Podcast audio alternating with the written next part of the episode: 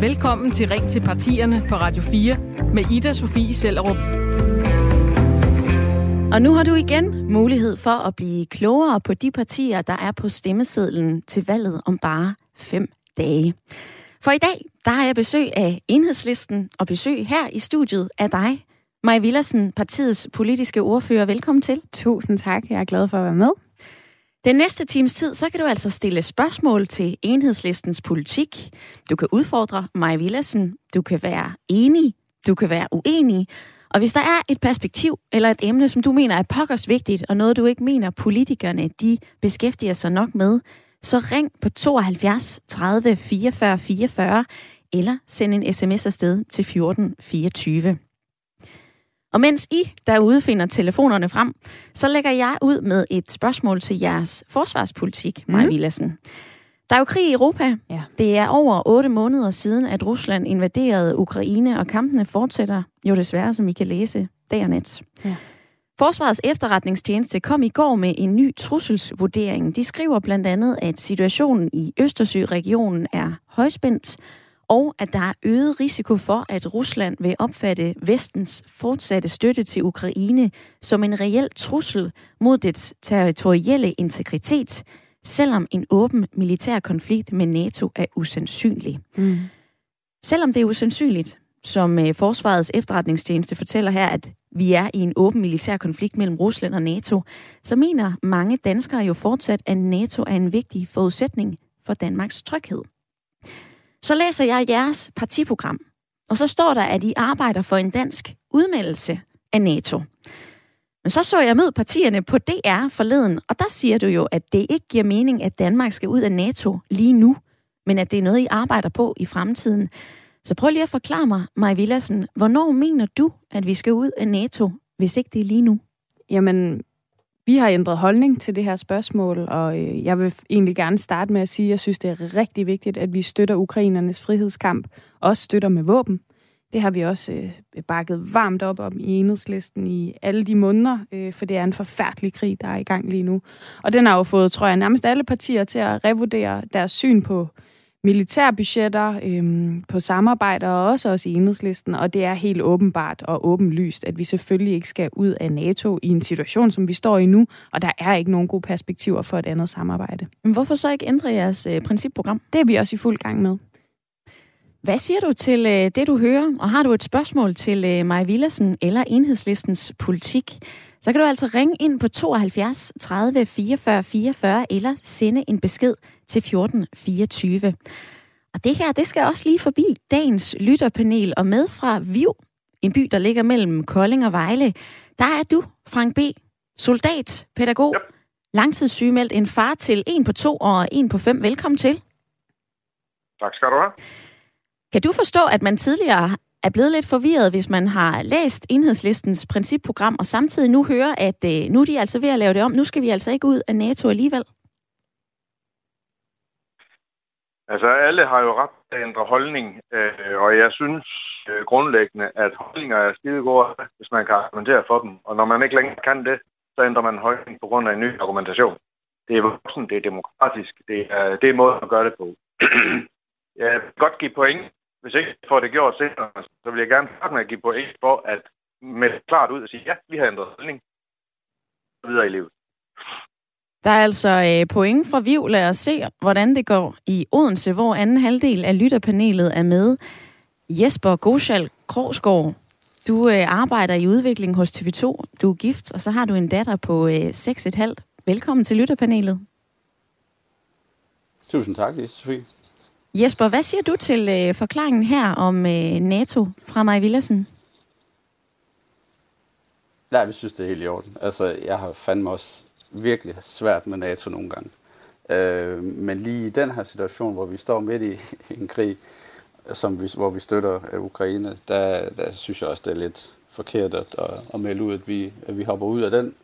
Øh, nu har vi ligesom sat os for det, så må vi gå, gå, det, øh, gå igennem det ikke øh, sammen med dem. Øh, men jeg har det virkelig svært med NATO, og det har jeg haft længe. Det har jeg haft siden 90'erne, så jeg, jeg er egentlig enig i, at øh, man, man skal have en kritisk holdning til, til ting, og, og det, det har de haft, og det er jeg egentlig respekt for. Også respekt for, at de ændrer mening. Jesper og Frank er med den næste times tid, og det samme er du, Maja Villersen, klar til at svare på jeres spørgsmål, men altså også til at stille et par spørgsmål undervejs, blandt andet til lytterpanelet. Lidt mere om det senere. Mm-hmm. Først, så synes jeg lige, at vi skal rise historien op om enhedslisten. Ja. Enhedslisten blev dannet i 1989 øh, som en fælles valgplatform for de ældre venstrefløjspartier. Det var Venstre Socialisterne, det var Danmarks Kommunistiske Parti, Socialistisk Arbejderparti, og så fra 91 også Kommunistisk Arbejder, Arbejderparti. Men siden begyndelsen, så har enhedslisten altså udviklet sig i en mere selvstændig retning. Enhedslisten har nemlig fra begyndelsen kæmpet for klima, miljø, bedre velfærd, en skepsis over for EU og ikke mindst NATO. Så blev det lige pludselig år 94, og så kom enhedslisten ind i Folketinget. Og det var det her rebelske parti med hanekamp, der var graffiti på borgens toiletter. Og med tiden så har enhedslisten jo også valgt øh, skjorter og en, øh, en fin habitjakke. Men I ser jeg jo selv som øh, partiet, der råber op. Også mod dem, som I samarbejder med. Mm. Enhedslisten har siden valget i 11 ligget ret stabilt, når det handler om antallet af mandater. Og i den nyeste måling fra Voxmeter, så står I altså til at få 6,5 procent af stemmerne. Det svarer til 12 mandater. Zoomer vi så ind på dig, Maja Villadsen, så er du opvokset i øh, den lille vestjyske stationsby Kibæk. Du har arbejdet som ungdomskonsulent i fagforeningen HK Danmark. Du har været politisk rådgiver for Enhedslisten, ekstern underviser i den politiske tænketank CVA, og i 2019 så blev du valgt til Folketinget. Sidste år der blev du udnævnt som ny politisk ordfører efter Pernille Skipper. Og ser vi på den her valgperiode, så har enhedslisten jo sammen med SF været trofaste støtter for Mette Frederiksen. Og for et par uger siden, Maja Villersen, så stod SF's formand Pia Olsen Dyr på din plads. Mm. Hun fik spørgsmålet, hvordan SF adskiller sig fra enhedslisten. Og det samme vil jeg nu gerne øh, høre dig om, for når jeg tænker på enhedslisten og SF, så kæmper I jo for meget det samme, altså bedre velfærd, bedre folkeskoler, lige løn, klima, miljø. Så hvad får jeg, hvis jeg stemmer på enhedslisten, som jeg ikke får hos SF? Jamen, først og fremmest vil jeg gerne sige, at vi er rigtig tætte samarbejdspartnere med SF og har rigtig meget til fælles. Så har vi også nogle gange en forskellig strategi til, hvordan vi arbejder, og øh, hvis jeg skal sige det på lidt enhedslistensk, så vil jeg sige, at vi mener nogle ting lidt mere end dem. vi har også øh, sagt fra over for nogle af de ting, som vi synes har været forkerte i løbet af de seneste år. Og det gør vi øh, gerne. Vi går ikke med i en aftale, bare fordi vi kan få et lille aftryk. Den skal trække helt i den rigtige retning. Så vi var uden for for eksempel folkeskolereformen i sin tid, ghetto-loven og også den aftale om at lave mange, mange flere klimaskadelige motorveje for nylig. Så øh, vi samarbejder meget, men, øh, men vi er også klar til at, at sige nej. Og for eksempel på spørgsmålet om ligeløn, så er vi jo spillet ud med 5 milliarder, hvor SF har sagt 2 eller 3, og altså, ja, på den måde så er der nogle nuanceforskelle, men meget er vi også enige om. De her nuanceforskelle kommer vi nok også ind på i løbet af den næste lille times tid. Og nu er det altså din tur til at stille spørgsmål til Maja Villadsen. Du kan ringe ind på 72 30 44 44 eller sende en sms afsted til 14 24.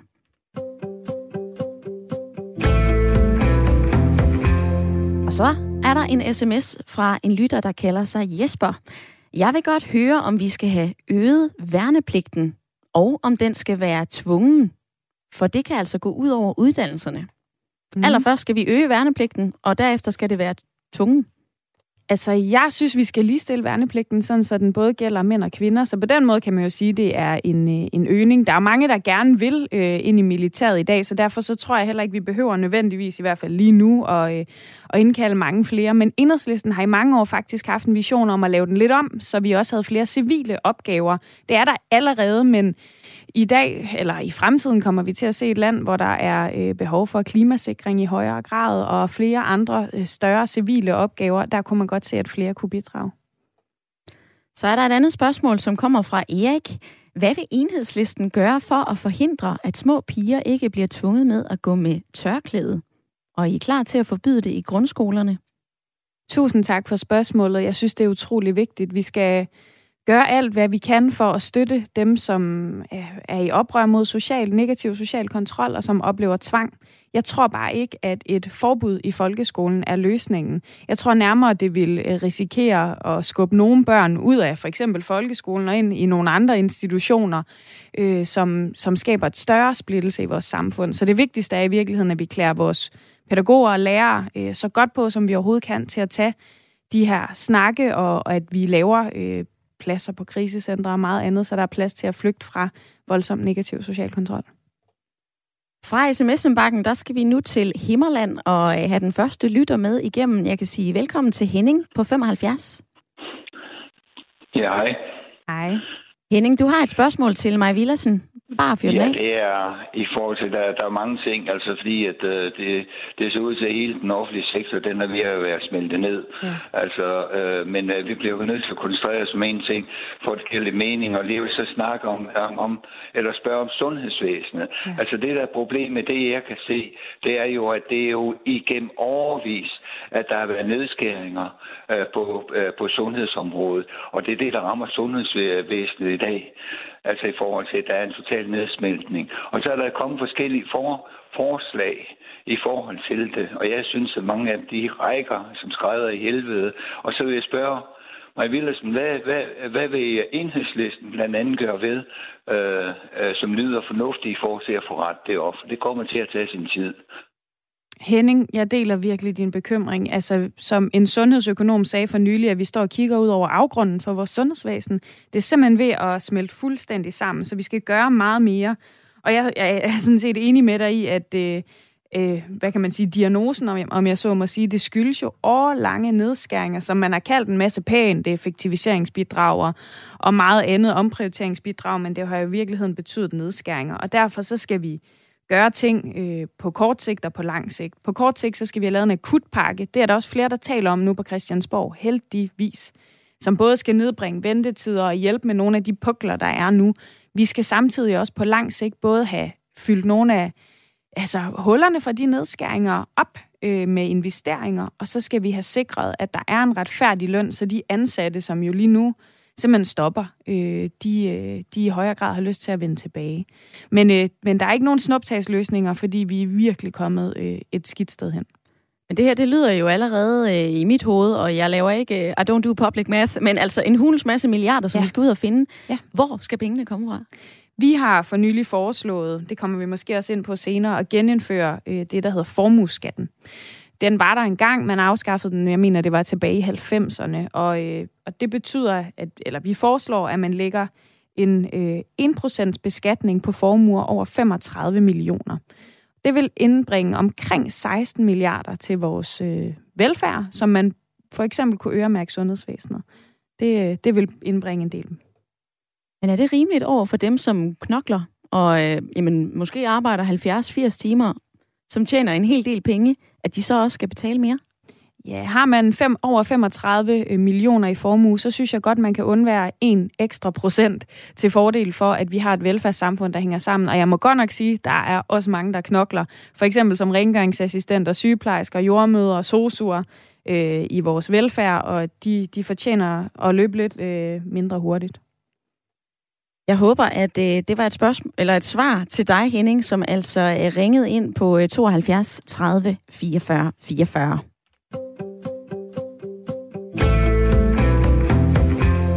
Maja Villersen, du har også forud for programmet her fortalt, hvilke mærkesager du særligt gerne vil tale om. Og øh, en af de mærkesager, det er flyafgift. Mm. Med enhedslistens eget forslag på området, så øh, ønsker I, at en rejsende i Danmark skal punge ud med ekstra 125 kroner på indrigsrejser, 400 kroner på rejser inden for Europa og 800 kroner på rejser uden for Europa. Og så er der jo yderligere udgifter oveni, hvis man vil øh, flyve på øh, business class. Hvorfor er det, at I vælger den her løsning? Jamen, vi står i en bullerne klimakrise, og vi skal gøre rigtig meget for at reducere vores CO2-udledning. Øh, og derfor synes jeg, det er helt skævt, at vi i Danmark, som er et af de eneste lande i Europa, der faktisk ikke har en flyafgift. Det har Norge, det har Sverige, det har Tyskland, Storbritannien. Og derfor mener jeg simpelthen også, at vi skal med ombord. Og det kloge ved det, er, at man jo kan bruge nogle af pengene på at lave. Udvikle både grønne flybrændstoffer, men også at gøre vores kollektive transport billigere. Fordi det er jo helt skævt, at det i Danmark i dag næsten er billigere at flyve fra Aalborg til København, end det er at tage toget.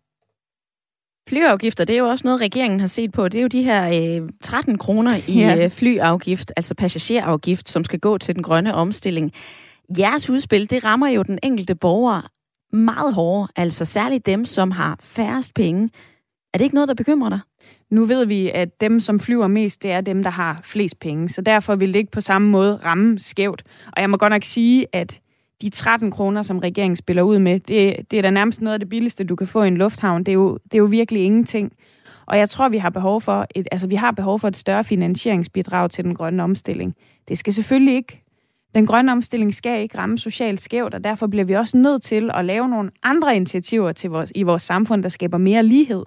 Men det ændrer ikke på, at vi skal simpelthen have øh, nedbragt mængden af, af flyvninger og, og flyve grønnere, og det her vil være en god løsning. Og så vil det også samtidig betyde, at vi ikke snyder på vægten i forhold til vores nabolande, som vi jo gør lidt i dag. Lad os lige komme forbi Jesper i øh, lytterpanelet. Jesper, du er gift med en øh, malteser, og I øh, planlægger at skulle til øh, Malta her til jul. Altså, nu skal du måske, hvis det står til enhedslisten, til at betale en hel del mere for at flyve frem og tilbage for at besøge din øh, kære kones familie. Hvad siger du til det? Ja, altså, jeg vil sige, det er lidt peanuts i forhold til, hvad det koster med de flypriser, der er lige nu. Det er det. Øh, vi kommer op i nærheden af 8.000 eller 8-10.000 for de her tre billetter til Malta i, i år, over julen. Det er også fordi, det er uden for sæsonen, men altså, det, jeg synes, flyprisen er stukket lidt af, faktisk. Øh, så jeg kan ikke rigtig se, at det her det skulle gøre ret meget ved det. Øh, og helt generelt, så, så synes jeg egentlig ikke, det gør så meget med de her øh, beskatninger på, på flytrafik eller aviation. Det kommer fuldstændig an på, hvad de, hvad de penge skal bruges til i stedet for. Øh, det er der, det er der vi er hen i forhold til mig i hvert fald. Maj, du ønsker at sige noget til Jesper? Jamen, jeg er meget enig med det, Jesper siger, fordi jeg tror heller ikke, det er øh, i virkeligheden prisen, der kommer til at ændre så meget på, hvor meget folk flyver. Det koster jo i forvejen. Men hvis vi kan bruge pengene på at gøre andre ting grønnere i vores samfund, og pengene går tilbage til borgerne ved for eksempel at gøre tog, busser og andet øh, billigere, eller andre grønne løsninger, så, øh, så synes jeg, det er øh, rigtig klogt at, at gøre noget. Og vi ved jo også, at over halvdelen af befolkningen faktisk bakker op. I siger jo også, at I ønsker at kompensere dem med de laveste indtægter. Mm. Hvor mhm. meget skal de kompenseres? Jamen, i, man har historisk i Danmark haft det, der hed en grøn check, og det indførte man, jeg tror nærmest, det var under sådan Svend Augens tid, fordi man lige pludselig lavede en masse afgifter på noget af det, der er udledt meget. Og den synes vi egentlig, man skal bibeholde og måske genindføre i en anden form, så de mennesker, pensionister, førtidspensionister, lavindkomstfamilier, der bliver ramt lidt hårdt, hvis vi øh, gør forskellige ting i vores samfund dyre, at de får en kompensation over skattebilletten. Så øh, det, er, det er sådan metoden, sådan så vi ikke øh, ender med øh, for at tale om noget, folk måske kan huske, med sådan et, et check-cirkus, som det vi har set for nylig, hvor man sender en varmecheck ud til alle mulige mennesker, som, øh, som i virkeligheden ikke øh, trænger. Hvad så med, jamen, hvad vi skal give afkald på i den grønne sags øh, tjeneste? Altså, hvorfor skal dem med lav indkomst ikke også bidrage lige så meget til den grønne omstilling? Jamen, de kommer også til at bidrage, fordi jeg tror, hvis vi laver... Øh, vi kommer til at se en verden, hvor det grønne bliver nok billigere, de grønne produkter og varer, og noget, der udleder meget, bliver nok lidt dyrere. Så det kommer alle jo til at opleve og mærke. Jeg tror bare, det er vigtigt, at vi samtidig holder fast i sammenhængskraften i vores land, og vi sikrer, at alle også har, kan være med stadig. Og derfor så synes jeg, det er vigtigt, at samtidig med, at man laver grøn omstilling, så laver man også en mere social retfærdig politik, som øh, sikrer, at folk har øh, bedre muligheder for at være med i fællesskabet. Der er kommet en sms fra en øh, lytter, lige netop om det, vi taler om. Det er Bjarne, der skriver fra Hillerød. Hvorfor ikke bare lægge afgifter på fossilt flybrændstof? Så animeres flyselskaberne jo til at bruge biobrændsel. Jeg synes faktisk, at der er lidt en pointe i det, fordi det ville jo egentlig være dejligst at øh, beskatte flyselskabet direkte eller putte øh, afgiften derpå på brændstoffet, i stedet for på, øh, på den enkelte billet. Problemet er, at der er nogle, nogle, nogle regler og love, der gør, at det ikke er muligt. Men på sigt arbejder vi der for, at man inden for EU kan lige præcis lave sådan noget, som, som bliver foreslået fra Hillerød i dag, øh, fordi det ville være smartere, hvis alle kørte med en ens afgift, og det netop var på det sorte brændstof. Jesper, når du hører øh, Emma Villersen fortælle det her, har du så et spørgsmål til hende? Jamen, det havde jeg egentlig, men det var egentlig, jeg ved ikke, om hun har måske svaret på det der, fordi jeg så, der var sådan en, en kæmpe trappeløsning på, at det var meget forskelligt, hvor, hvor mange gange du flyver, og, mm. og, og om du fløj business og det hele. Og er det, er det ændret til et forslag, at kunne gå ud på, at det er sådan en trætrins ting? Øh, fordi jeg kan godt, jeg kunne godt, jeg, jeg fik helt ondt i hovedet, da jeg tænkte på, hvordan fanden man skulle sørge for, at det administrativt kunne forestille, altså kunne, kunne virke, øh, hvis man skulle have så mange regler i det. Jamen, øhm, tusind tak for kommentaren og spørgsmålet. Det lyder næsten som den diskussion, vi har haft på Enhedslistens gruppemøde, fordi du har ret. I gamle dage havde vi et forslag, som var ret kompliceret, som også afhængte rigtig meget af, hvor langt du fløj, og, øhm, og, og vi kunne jo godt selv se, at hvis man skal til at administrere det i flyselskaberne, så bliver det bare rigtig, rigtig dyrt, byråkratisk og besværligt. Så derfor har vi lavet et forslag, som, øh, som ligger sig op af, hvad man gør i Storbritannien, nemlig at have tre takster, som man har i mange lande, øhm, og det er rimelig enkelt. Flyver du indrigs, flyver du i Europa, eller flyver du ud af Europa? Øh, så, så på den måde, så, så har vi også nogle gange øh, godt af at tykke vores egen politik igennem og se, ah, måske kan man gøre det lidt mere enkelt. Det kan være, der er mulighed for at tykke endnu mere politik ja. igennem nu, for øh, nu skal vi til øh, Vemmelev og tale med dig, Per. Du har ringet ind. Velkommen til. Jo tak, jo tak. Det er stadigvæk Vemmelev med to der, men øh, det er ligegyldigt. Beklager. En, øh, så er det mig, der skal til at tykke mit manus igennem. Per, stil gerne dit spørgsmål til mig, Villersen. Jamen, det er jo det, du omtalt den der med formueskat på, hvad hedder det, formue over 35 millioner. Det vil sige, det er jo meget fornuftigt loft. Men hvor søren forhindrer vi, altså dem, der har formue i den størrelse, det er typisk folk, der elsker at bruge penge øh, i puljer. Hvordan forhindrer vi, at de flytter ud af landet, så vi ikke kan beskatte dem? Jeg synes, det er et godt spørgsmål, og tusind tak for det, øh, eller kommentar. Og der er helt klart en risiko for, at hvis man øger beskatningen enormt meget i vores land, så, øh, så er der en risiko for, at nogen flytter ud. Men man skal også øh, vide, at der er rigtig mange, også de meget formugende mennesker i vores land, som i virkeligheden tjener rigtig godt på at drive virksomhed i Danmark og være her af andre grunde. Danmark bliver for eksempel af Forbes liste øh, over lande, det er rentabelt og, og, og godt at drive virksomhed i, ofte rangeret enormt højt, fordi vi har et velfungerende samfund. Så derfor er min bekymring egentlig ikke, at det her med 1% af de her meget store formuer kommer til at skubbe, få folk ud af landet. Og det kan godt være, at der er nogen, der så vælger Danmark fra, øh, og det er jo selvfølgelig hagen ved det, men, øh, men man har haft en formuebeskatning før, og det, at man fjernede den, har altså ikke betydet, at folk er hverken er valgfartet den ene eller den anden vej. Så hvis det her det ikke er så stor en bekymring, altså er du så villig til at skrue op for mere end bare 1% i den her formuebeskatning? Det, vi har foreslået, er 1%. Vi har ikke foreslået mere. Jeg vil personligt godt kunne se, at man kunne gå længere, men, men vi skal jo også kun tage de ting ind øh, af indtægter, som vi har udgifter for. Og jeg mener, at de, den her 1%, der kan gå til 16 milliarder til at redde vores sundhedsvæsen, kunne være rigtig fornuftig.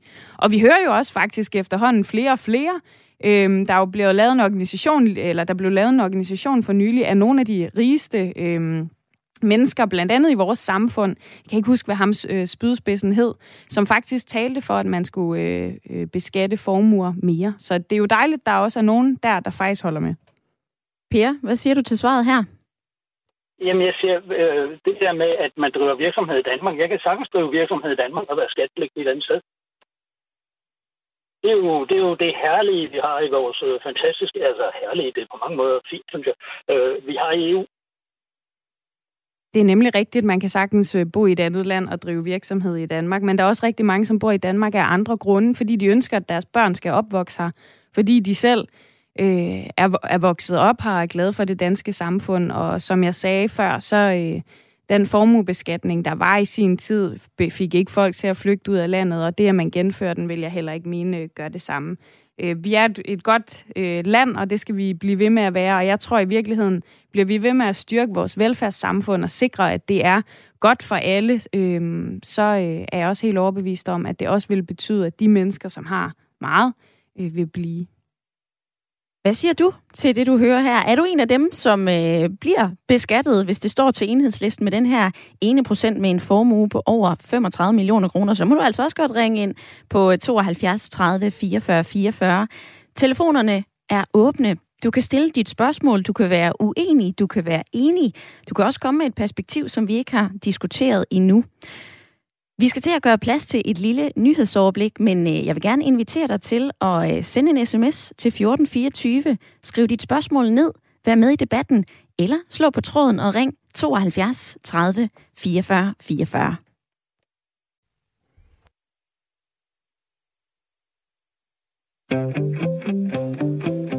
Du lytter til Ring til partierne på Radio 4 med Ida Sofie Sellerup. Og i dag, der er det enhedslisten, du kan stille spørgsmål til i skikkelse af partiets politiske ordfører, Maj Villassen. Og Maj Villassen, lad os tage tre korte spørgsmål. Du kan svare ja eller nej. Du kan komme med en uh, kort uddybning. Hvis den bliver lidt mere end bare kort, så bryder jeg altså ind. det er i orden.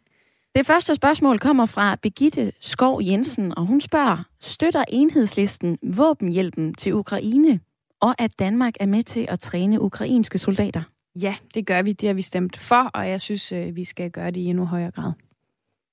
Så skriver Dan Dal på Facebook, er det et demokratisk problem, at politikerne ikke har haft arbejde uden for politik, og ofte blot har været igennem offentlige system Danmark, for eksempel gået på RUK, KUA, og dermed kun forstår problemstillinger på et teoretisk plan, uden at have oplevet problemstillinger på egen krop eller økonomi. Ja, både og. Vi skal have mere mangfoldigt folketing, hvor der er folk med flere forskellige baggrunde. Det er også derfor, vi i Enhedslisten har en rotationsordning, så man ikke kan blive siddende på Christiansborg for evigt, men skal ud og lave noget andet. Og jeg synes da også, det er lidt vildt, at vi har et folketing, hvor jeg som 30-årig øh, har haft mere erhvervserfaring uden for øh, Christiansborg end de sidste tre statsministre. Og så er der et spørgsmål fra sms-indbakken. Kan I se jer selv i regeringen med Mette Frederiksen, men også over midten med for eksempel Lars Løkke Rasmussen? Nej, der, jeg mener, der er for langt mellem enhedslisten og Mette Frederiksen på en række områder, særligt udlændingepolitikken. Og Lars Løkke, han har jo været på højrefløjen hele sit politiske liv, så ham har jeg måske også svært ved at se, at vi skal sidde i regering med. Har du et spørgsmål til Maja Villassen og enhedslistens politik? Er der noget, du undrer dig over? Noget, du gerne vil have afklaret? Så ring ind på 72 30 44 44. Og det har Morten fra Brønderslev gjort. Velkommen til, Morten. Jo, tak. Du har et spørgsmål til uh, Maja Villassen. Ja, øh, jeg kunne nok have mange, men, men sådan helt konkret, nu skrev jeg et spørgsmål ind på sms'en. Øh, altså mit spørgsmål, det går egentlig primært på, hvordan enhedslisten i sådan en kommende valgperiode vil øh, ja, forsøge at, at få kommunerne til at håndtere handicaprådet. Øh, jeg er egentlig sådan fuldt området og enhedslistens kamp for det, som jeg nok kan kalde det. Øh, Øh, og også kan man sige, der, der er mange faglige organisationer, der også har råbt op. Ja. Øh, men der er bare ikke sket en dyt af min, min, mit indtryk og oplevelsen blandt mange, som kæmper med at få den rette hjælp i kommunerne. Så hvad vil I gøre? Tak for spørgsmålet, Morten. Altså, jeg er øhm, fuldstændig enig i, at vi, øh, altså, vi svigter mennesker med handicap i det her land. I årvis har der jo været nedskæringer, og og jeg mener, vi bør, bør lave en grundlæggende reform, og det er også noget, vi kommer til at rejse over for en regering, når vi skal forhandle øh, et grundlag for vores samarbejde. Fordi det går ikke at lave analyser i et væk og små lappeløsninger. Vi skal simpelthen have en grundlæggende reform af handicapområdet. Og min læsning er også, at nogle ting måske skal væk fra kommunerne. Fordi, Hvad kan det være? Jamen, i dag er det jo sådan, at øh, hver kommune skal sagsbehandle sager for mennesker med handicap, og det kan jo betyde, at nogle kommuner, øh, et måske øh, Ja, et eksempel kunne være, at nogle kommuner har måske en, to, tre mennesker, der er blinde, og alligevel så skal de øh, finde igennem junglen af, hvordan de skal behandle sagerne for lige præcis de mennesker. Og det går ud over retssikkerheden for folk, og nogle kommuner har jo ikke særlig mange penge, så derfor bliver tilbudene rigtig dårlige der, så det er jo sådan en nærmest et lotteri, hvis du har et barn med handicap, eller selv øh, får et, øh, alt efter hvilken kommune du bor i, så det går ikke. Så hører jeg dig sige, at den her reform inden for handicapområdet, det bliver en øh, stor centralisering? øh, jeg, jeg vil egentlig ikke kalde det en centralisering. Jeg tror, kommunerne, som jo også har noget med sundhedsvæsenet at gøre, nej, vrøvl, regionerne, som administrerer vores sundhedsvæsen, i høj grad kunne tage sig af rigtig mange af de her øh, områder. Det vil betyde, at folk fik en mere ensartet og ordentlig behandling, at vi kunne øh, sikre retssikkerheden bedre, og så, så har mennesker med handicap jo også til en berøring med sundhedsvæsenet, så det vil hænge bedre sammen på den måde, for mange i hvert fald. Morten, en øh, kort kommentar? Ja, men jeg, jeg, jeg tror langt hen ad vejen, så er jeg fuldstændig enig med mig. Øh, mit problem er bare, at, at jeg har set et, et støtteparti til en regering, som bare har syltet det i overvis. Øh, og man kan sige, altså, sådan som jeg ser det, så har, så har regeringen med sit parlamentariske grundlag, de har jo allerede lavet et forståelsespapir, øh, som jo egentlig skulle håndtere handicapområdet, men der er jo bare lige præcis sket ikke en dyt. Så, så mit spørgsmål er jo egentlig bare, øh, jeg, jeg ville ønske, at, at det var et, et område, der ligesom fik enhedslisten til at sætte stolen på døren og så sige, nu skal der faktisk ske noget, fordi ellers så kan det vel lige godt, at I sidder og råber ude, ude på fløjen. Ja, altså jeg synes, øhm, på, på, på, sin, på sin vis synes jeg, du har meget ret, og jeg tror, vi begik, jeg ved ikke, om jeg vil kalde det en fejl, men en, øh, en strategisk brøler i at skrive under på et forståelsespapir, hvor der stod, at man skulle undersøge problemerne, i stedet for at forpligte dem på, at der altså skal penge til og en reform til. Og det er det, vi kommer til at kræve næste gang. Og hvis der var et quick fix, så havde jeg jo selvfølgelig øh, knipset med det samme. Øh, og derfor har vi også, altså det er jo lykkedes os at få nogle forskellige mindre resultater, men, men jeg er enig med dig, Morten, i, at øh, der skal ske meget mere, fordi det er simpelthen efterhånden uanstændigt.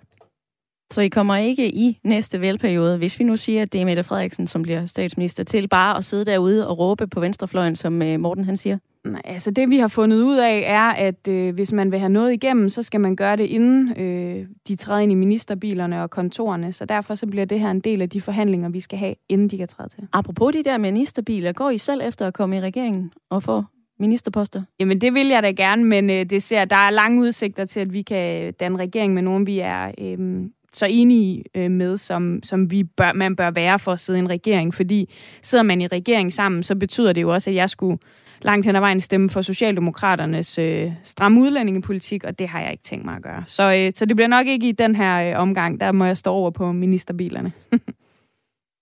Et spørgsmål, som øh, også er på vej, det kommer fra øh, den anden halvdel af lytterpanelet.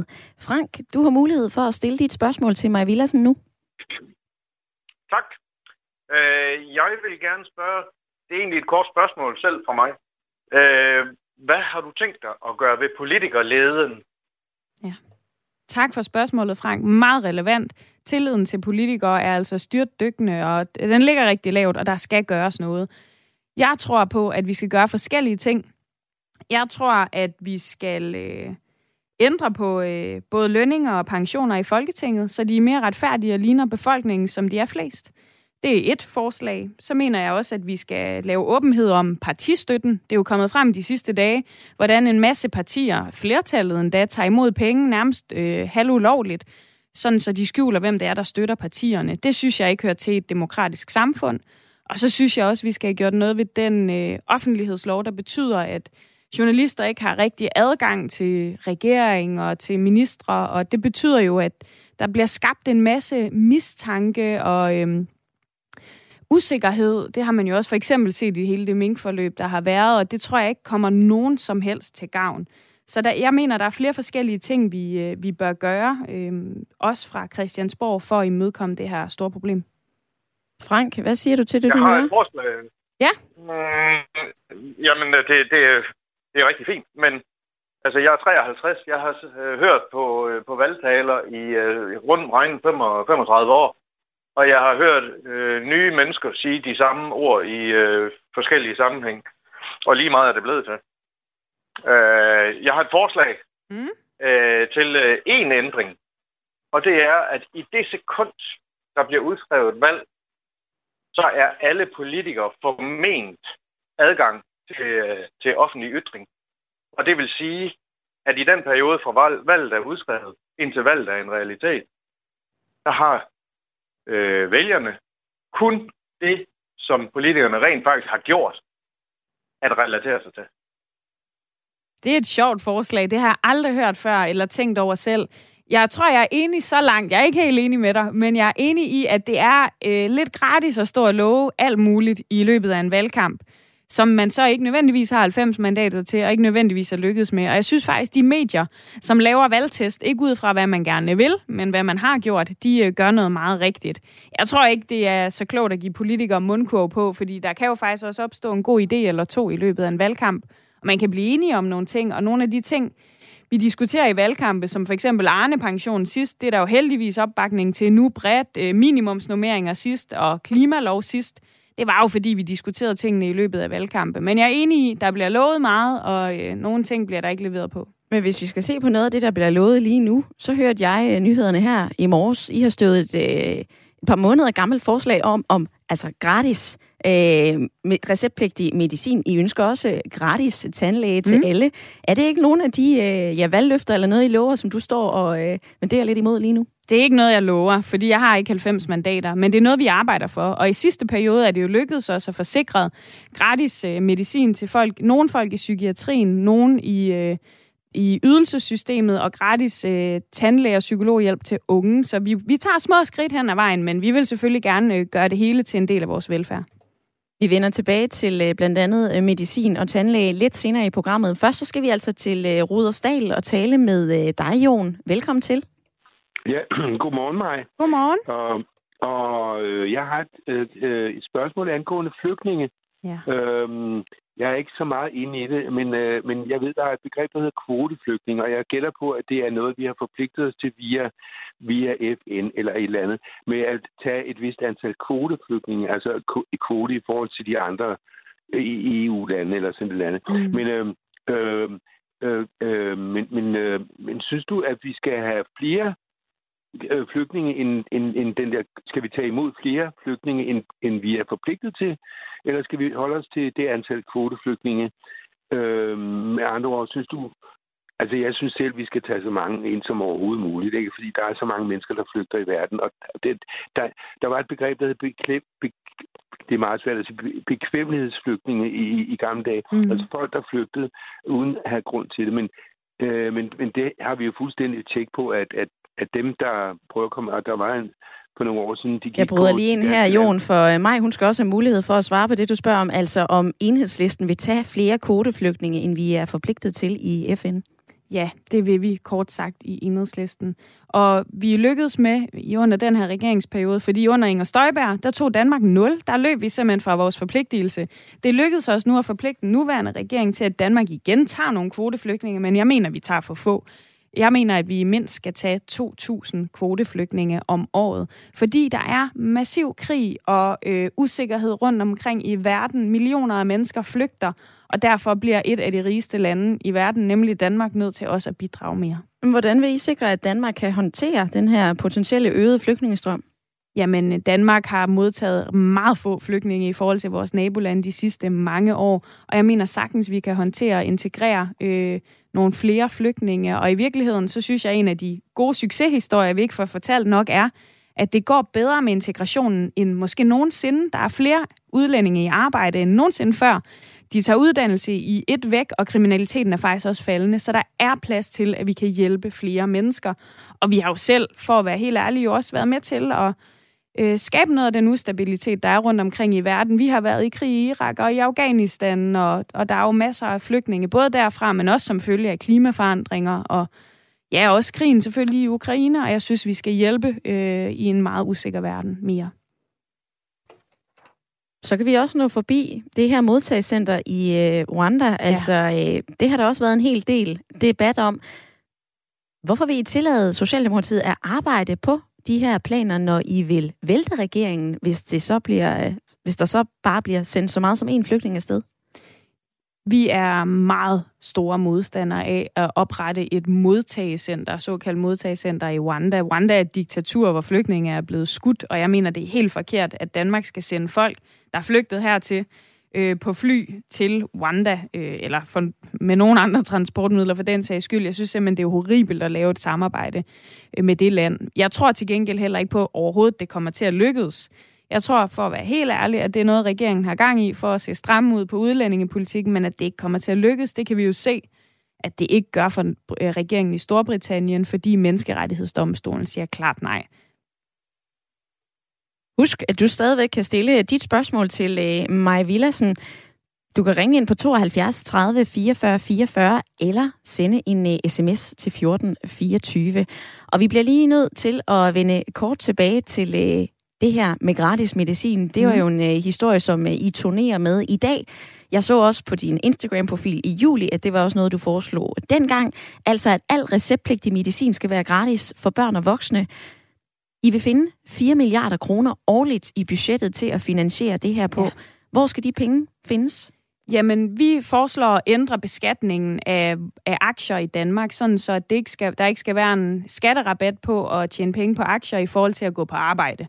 Så det øh, at ændre den beskatningsform en smule vil betyde, at vi kunne få penge ind til at finansiere det her forslag. Man kan også finansiere det på andre måder. Socialdemokratiet har jo lige foreslået at lave skattelettelser for 4 milliarder. Man kunne sagtens bruge nogle af de penge, synes jeg, i stedet på at gøre receptpligtig medicin gratis, fordi vi står simpelthen i en situation, hvor apotekerne lige nu siger, at folk går ud af apotekerne uden at købe det, de har behov for, fordi de ikke har råd. Hvor hver tiende, øh, var en opgørelse for nylig, hver tiende 3F'er køber ikke den medicin, de har behov for, fordi de ikke har råd. Det er jo helt skævt i et land som Danmark. Vi får det til at lyde som om, at øh, der ikke er noget, der hedder tilskud lige nu. Der er jo allerede et tilskud, når vi køber receptpligtig medicin. Det er det, du kan se på bunden af din bong, når du handler øh, var, altså medicin på apoteket. Det er det, der bliver registreret på din CRT-konto.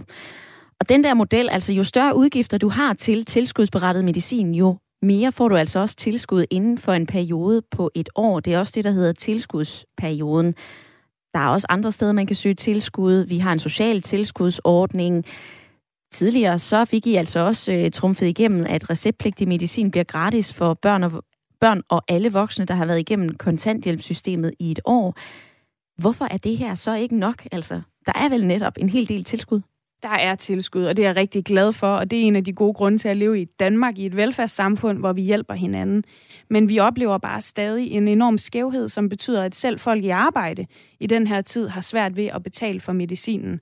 Og jeg synes, der er noget underligt i, at vi er så stolte over et gratis, øh, eller et, sam- et velfærdssamfund med gratis sundhed og... Øh, og skole og meget andet. Og så når du er indlagt på hospitalet, så er medicinen faktisk gratis, men når du kommer hjem i sygesengen, er den det ikke. Og du kan jo ikke selv gøre for, om du resten af livet skal tage blodtryksmedicin, eller ADHD-medicin, eller insulin, eller hvad ved jeg.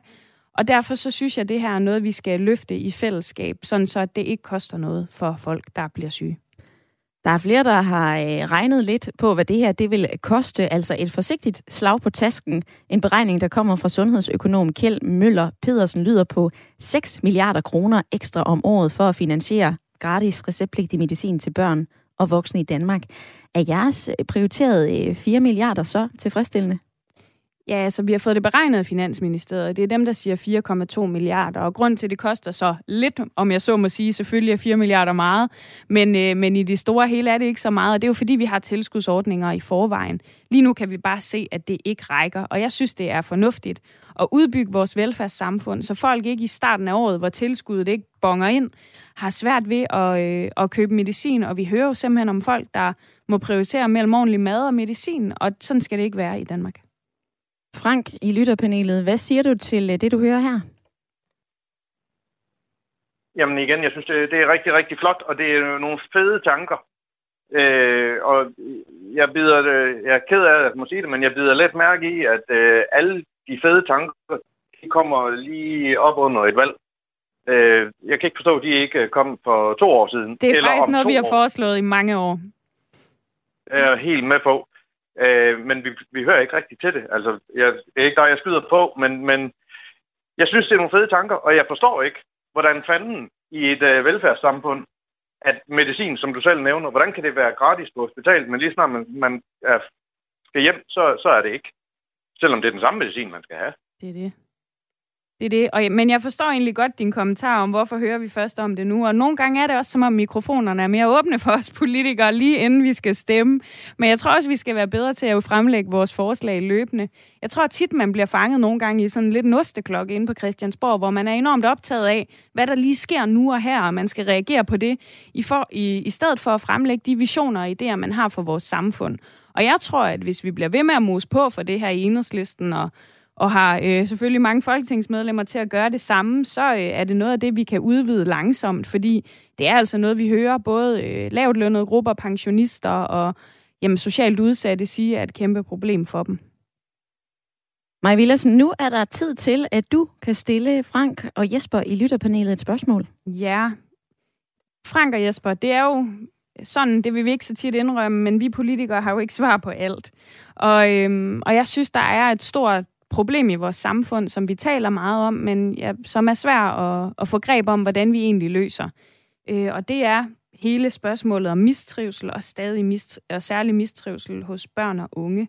Vi har selvfølgelig alle sammen nogle forslag om gratis psykologhjælp og andet, men jeg har også en fornemmelse af, at der ligesom mangler gode idéer og forslag til, hvordan vi kommer det til liv. Så jeg håber, I vil komme med nogle bidrag. Og hvis der er nogen, der lytter med derude, som i øvrigt har forslag, så øh, tøv ikke. Så kan I også sende en sms til 1424. Men nu skal øh, mikrofonen først til Odense. Jesper, har du et svar til mig, Villassen? Hold kæft, det er et svært spørgsmål. Ja.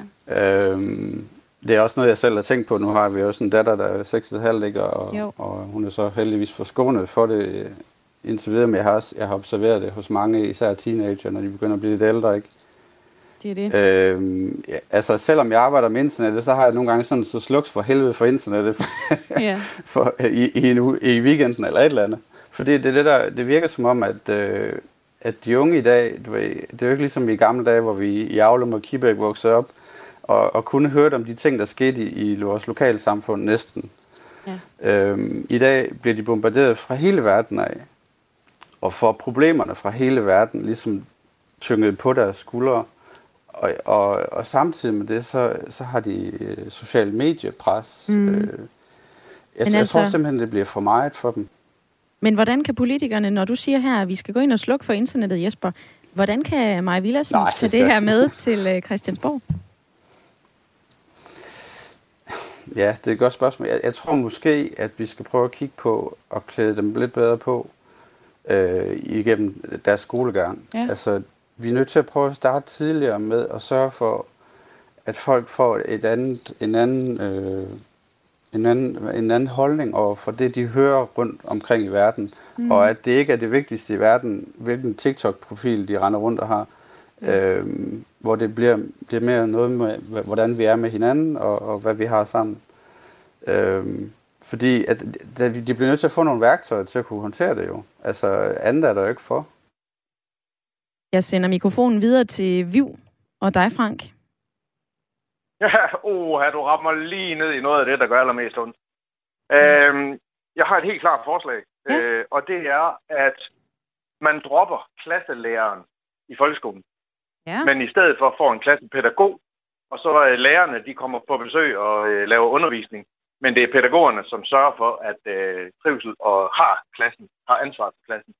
Ja. På den måde, så gør man lige nøjagtigt det, at man sætter faggrupperne til det, de er allerbedst til. Pædagogerne til at håndtere mennesker, lærerne til at undervise. Det er ikke sådan, det er i dag. Hvorfor er det ikke det?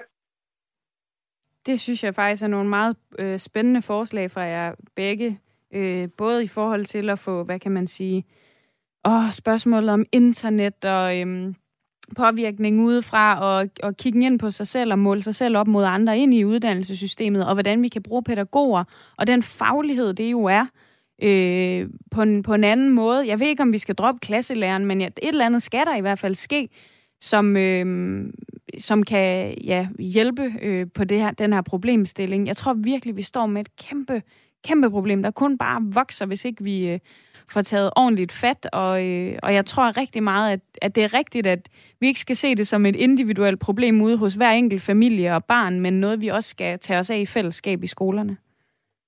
Jeg håber, at øh, det var svar fra lytterpanelet, som Meget, du kunne bruge det til noget, Maja. Ja, jeg synes, øh, det var rigtig god indspark. Inden at vi når til vejs ende, så kan vi lige nå forbi øh, et par sms-spørgsmål. Der er blandt andet et her, som går på øh, regionerne. Ja. Vil enhedslisten nedlægge regionerne, og i så fald hvorfor? Nej, det vil vi ikke. Jeg tror ikke på den snuptagsløsning, at det bare vil få sundhedsvæsenet til at blive det bedste i hele verden. Der er også udfordringer med regionerne, men jeg tror ikke, at det er det, der kommer til at hjælpe. Så er der også kommet en øh, sms fra Preben. Hej, kan enhedslisten garantere, at der ikke er flere i listen, der går ind for, parentes, væbnet, revolution og nedlæggelse af politiet? Det går vi i hvert fald ikke ind for. Det, øh, det kan jeg godt sige. Og så spørger Daniel, Maj lyder jo sød, og enhedslisten vil mange ting, men hvordan? Jeg er især bekymret for landbruget, som enhedslisten er meget imod. Og hvad skal de lave, hvis ikke de skal producere? Vi er ikke imod landbruget. Jeg forstår godt, at nogen måske hører det sådan, men jeg vil faktisk sige, at Enhedslisten var det parti i Folketinget med flest landmænd valgt ind i sidste valgperiode. Så vi elsker landbruget, men det skal til at producere lidt anderledes. I Danmark er jo det land, der producerer allermest kød per indbygger, så hvis vi producerer mindre af det, for eksempel på niveau med USA, så øh, per indbygger, så, øh, så kan vi få et grønnere landbrug, som giver mere plads til natur, som udleder mindre CO2, og som måske endda tjener masser af penge på at producere nye planteproteiner til fremtiden. Det var lidt af en øh, cliffhanger at slutte et øh, program af på. ja. Maja Villadsen, politisk ordfører for Enhedslisten. Tak fordi du var med i dag, og god valgkamp. Selv tak. Frank og Jesper, I skal jo også have tak for, at øh, I har været med og lyttet med i øh, panelet den seneste times tid. Og tak til alle, som har sendt spørgsmål, som har ringet ind, som har lyttet med. I morgen, der holder vi en pause med øh, partibesøg. Men jeg synes alligevel, du skal lytte med, for vi skal tale om vælgertvivl. Tvivl på, hvem vi egentlig skal stemme på, hvorfor vi tvivler, om vi tvivler mere end før, og om det gavner at tvivle. Det er altså i morgen 9.05 men på mandag, der er vi tilbage igen med det sidste program af Ring til partierne. Og det sidste parti i rækken, det er de konservative. Det er formand Søren Pape Poulsen, som øh, kommer forbi, og du kan altså allerede nu stille spørgsmål til ham. Du kan gå ind på Radio 4's Facebook-side, du kan finde opslaget, skrive dit spørgsmål, og så kan du altså lytte med på mandag 9.05.